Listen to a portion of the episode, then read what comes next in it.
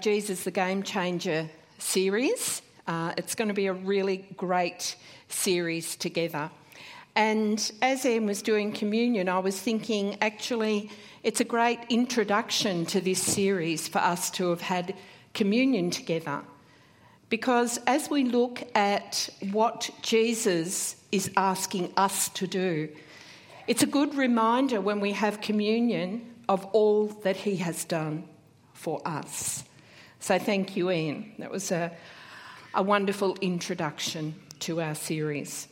So, in this series, we're going to explore the heroic stories of Jesus' followers who went out and risked everything to take the game changing news of Jesus to the ends of the earth. And what we need to know now is that that assignment has been handed on to us. That we need to make Jesus' last words our first priority. So, this series will help us as a church to look at some of the key aspects of what it means to take the gospel to the ends of the earth and how we need to stand as God's people in the face of opposition from our culture. And as we are well aware, that opposition is becoming more and more. We're going to show this by going through the movement of the gospel from the backwaters of the Roman Empire to the ends of the earth as Jesus' followers have stepped out in faith, even when it meant persecution and suffering. So let's start this journey together as we pray. Father God, we ask for our ears to hear, our hearts and souls to respond to you as you lead us as your church and as individuals. We don't want to miss out on anything you have for us through this series, and so we ask your Holy Spirit to teach us and lead us as we hear your word. In Jesus' name we pray. Amen. Now, there's no doubt that people's last words can be very significant. Some can even be amusing. James French said to a newspaper reporter before he went to the electric chair, How's this for your headline? French fries. Did you get it? French? French? Okay. Last words can also be heartbreaking. These are the last words of Thomas Paine, an atheistic writer and author of The Age of Reason, which is um, a book that argued against institutionalised religion in general, but Christian doctrine in particular. And these were his last words Stay with me for God's sake. I cannot bear to be left alone. O Lord, help me. O God, what have I done to suffer so much? What will become of me hereafter? I would give worlds if I had them, that the age of reason had never been published. O Lord, help me. Christ, help me. No, don't leave me. Stay with me. Send even a child to stay with me. For I am on the edge of hell here alone. If ever the devil had an agent, I have been that one. Last words can also show the joy of a person's faith. D.L. Moody, the famous American evangelist and writer, said this on his deathbed Earth recedes, heaven opens before me. If this is death, it is sweet. There is no valley here. God is calling me, and I must go. And Moody's son said to him, No, no, father, you're dreaming. And Moody replied, I am not dreaming. I have been within the gates. This is my triumph. This is my coronation day. It is glorious. Beautiful words. So, have you ever wondered or focused on what Jesus' last words were? Well, we find them in Acts 1 8, when Jesus says, But you will receive power when the Holy Spirit comes on you, and you will be my witnesses in Jerusalem and in all Judea and Samaria and to the ends of the earth. Now, obviously, those words were very significant because they were the last words that Jesus left with us. So, what can we discover about these last words of Jesus as we look at them before his ascension to the Father? First of all, Jesus' final words are more than just a command or a commissioning, which I think is often what we think of them as being. Jesus tells his apostles that they're to go and to give testimony to what they have seen and heard. But he also gives them two crucial components about this testimony. Firstly, Jesus declares that his disciples will be his witnesses. In his book, Simply Good News, N.T. Wright points out many people today assume that Christianity is one or more of these things a religion, a moral system, a philosophy. In other words, they assume that Christianity is about advice. But it wasn't and it isn't. Christianity is simply good news. It is the news that something has happened as a result of which the world is a different place. The reality of Jesus' kingship is good news. It's the announcement of an event that actually took place, an event that has eternal consequences for all of creation. So, Christianity isn't a 12 step program or a self help blog. It's the announcement of a new reality. Let's have a think of witnesses in a court of law. Now, we understand that they are eyewitnesses giving testimony to what they've seen and heard. Witnesses in court are not people with good advice or a theory about something. Witnesses bring a personal encounter. And Jesus tells those who were eating with him at the opening chapter of Acts that they too are to share their story. He doesn't instruct them to give people good advice, he instructs them to be his witnesses, to tell others what they have seen, what they have heard, and experienced of him. The gospel, the good news, is an event. And the overarching question and the big idea of the Gospel of Mark is who is Jesus? Throughout the entire account, people are asking, they're watching and they're listening and saying, Who is this man? Is he a prophet, a teacher, a healer? Well, Mark tells us at the very outset who Jesus is when he says the beginning of the good news about Jesus, the Messiah, the Son of God. Jesus is the Messiah, he is the Son of God, and this is the good news. I like the way John describes the event of God, the creator of the universe, coming to earth as a man and beginning a new thing.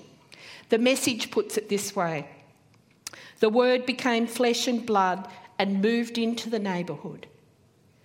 We saw the glory with our own eyes, the one of a kind glory, like Father, like Son, generous inside and out, true from start to finish. The second component of Jesus' last words is the empowerment that these disciples were promised. Now, the early followers of Jesus weren't a particularly impressive bunch. And I don't know about you, but that always gives me confidence. In fact, Peter and John were described as uneducated and ordinary men. But you don't need to be particularly educated or exceptional to tell others what you have seen and experienced, what you have heard, what you know to be true. And we do that all every day in all sorts of things, telling people what we've heard, what we've experienced, what we've seen. And you only have to go on social media to see the very exciting experiences of people what they had for breakfast, what they had for lunch and dinner, to see what they're wearing and their different hairstyles, etc., etc. But there was another reality for the ordinary people given the extraordinary mission of witnessing about Jesus, and that is they weren't alone. Jesus gives the promise of the Holy Spirit when he says, You will receive power when the Holy Spirit comes on you. Before they're sent on mission, they are equipped for the journey, just like we are.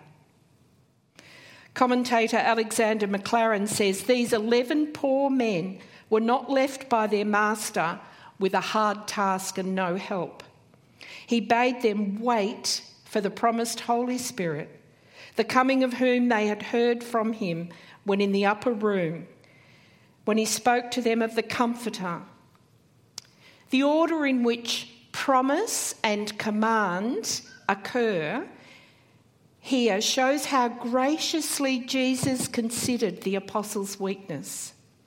Not a word does he say of their task of witnessing till he has filled their hearts with the promise of the Spirit.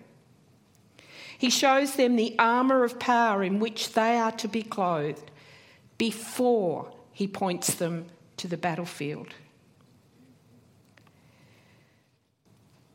From here, we see the gospel go from Jerusalem to Judea to Samaria and eventually to the heart of the empire and gateway to Rome, the ends of the earth. But if you really think about it, Jesus' last words also define who the hero is in the book of Acts. And it isn't, in fact, the apostles, but the Holy Spirit. The story of Acts is how the Holy Spirit gives power and transformation to these apostles and how it propels them to the ends of the earth with the good news of Jesus. And this good news wasn't just for the Jews, but for the whole earth. This is why Jesus says in his last words, you will be my witnesses to the ends of the earth. Throughout Scripture, we read this recurring theme that God's people exist for the renewal and blessing of the whole world. When God calls Abraham in Genesis, he says that his family will bless the whole world. I will make you into a great nation and I will bless you. I will make your name great, and you will be a blessing. And Abraham will surely become a great and powerful nation, and all nations on earth will be blessed through him. And here is the picture that we see at the other bookend of the Bible in Revelation 7. After this I looked and there before me was a great multitude that no one could count. Listen to this from every nation, tribe, people, and language standing before the throne and before the Lamb. Jesus instructs his disciples to go to the ends of the earth. And in Acts 2, we see 3,000 come to faith because they heard them declaring the wonders of God in their own tongues. In Acts 10, we read the story of Cornelius the Gentile. While Peter was still speaking these words, the Holy Spirit came on all who heard the message. The circumcised believers who had come with Peter were astonished that the gift of the Holy Spirit had been poured out even on Gentiles. for they heard them speaking in tongues and praising God. Then Peter said, Surely no one can stand in the way of their being baptized with water. They have received the Holy Spirit just as we have. And yet, as I've underlined, even after all the promises and prophecies that God's blessing would go out to the ends of the earth, we see in verse 45 that the Jews are still surprised and astonished when it actually happens. And we can look at that and say, well, what's wrong with them? Like, they were told it was for the ends of the earth. But maybe I just speak for myself here. But don't you sometimes look at certain people and think, well, surely it's not for them? Surely God's good news and salvation couldn't be for them. For whatever reason. Don't we do it too?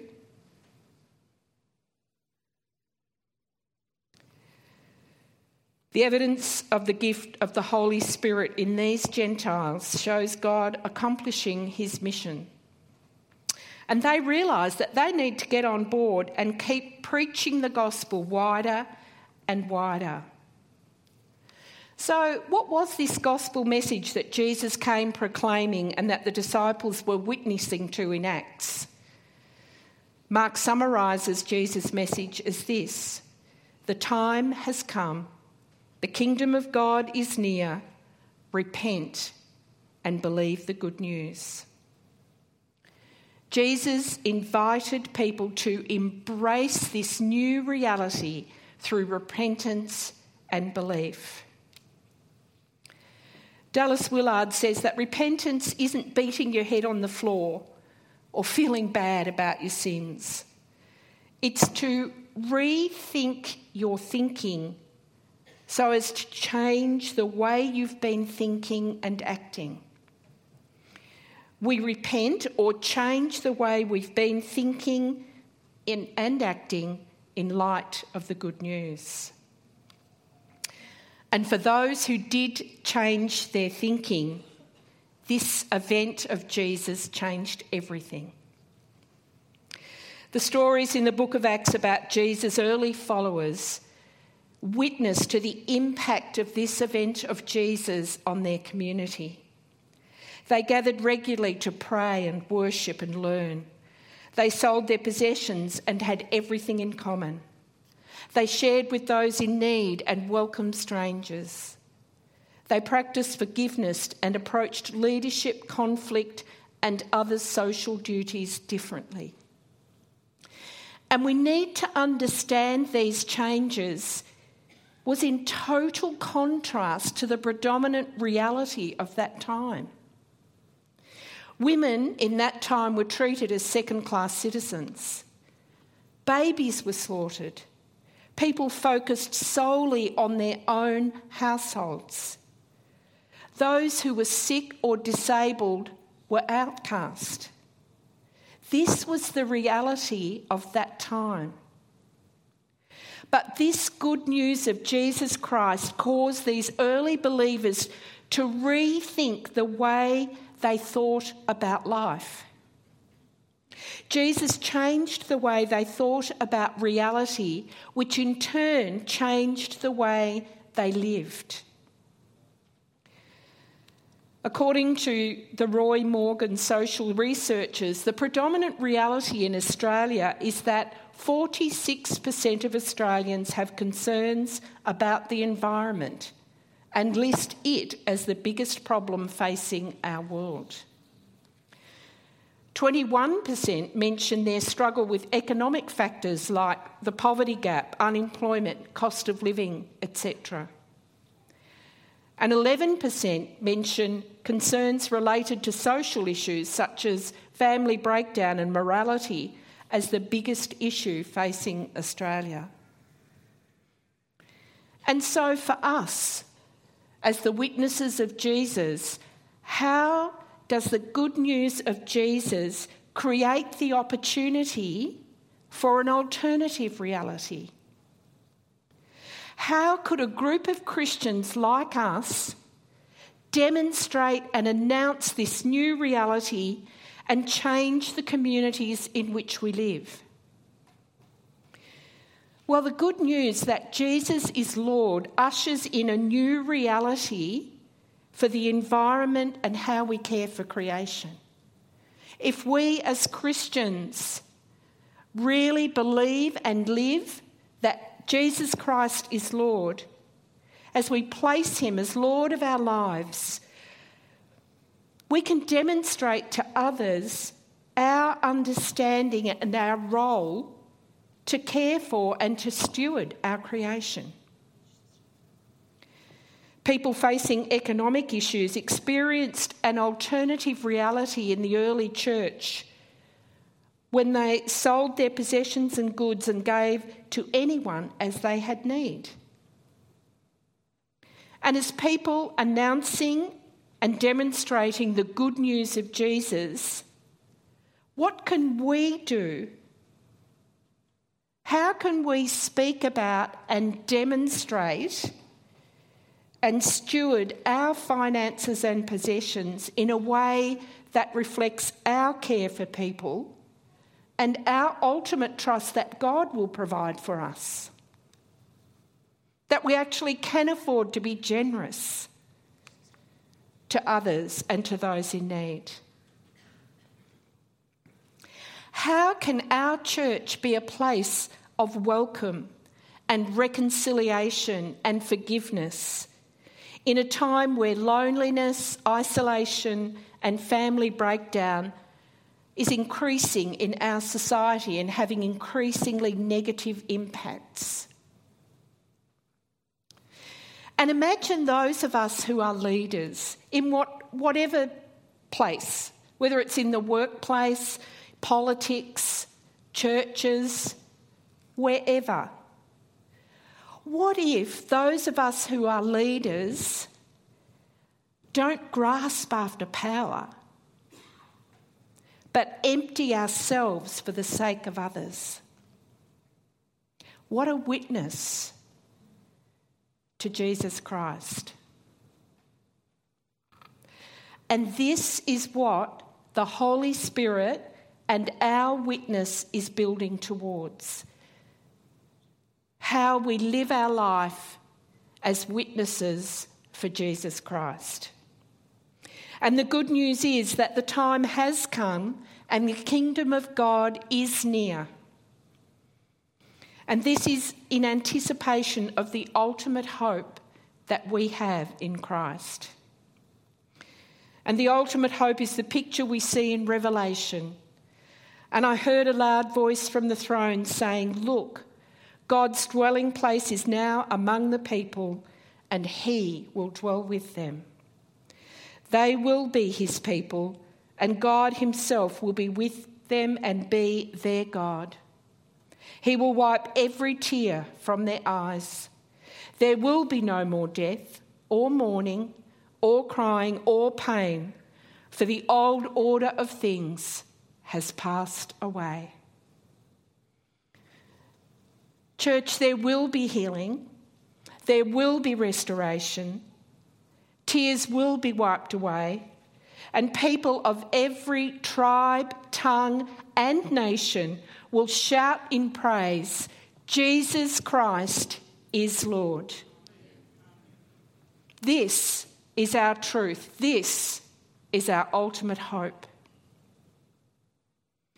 So, as we begin this Jesus the Game Changer series, what we want to do is invite you to come on a journey with us to rethink reality. To change the way that you think about life in the light of the good news of Jesus Christ. For some of you, this will be an invitation to come and see and experience maybe something new.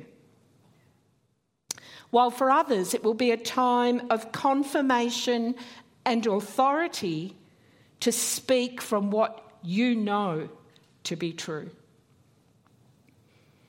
And as we speak the truth of Jesus, as we live the truth of Jesus.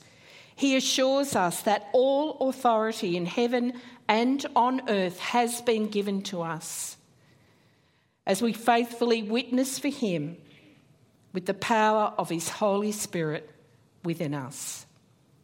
Let's pray.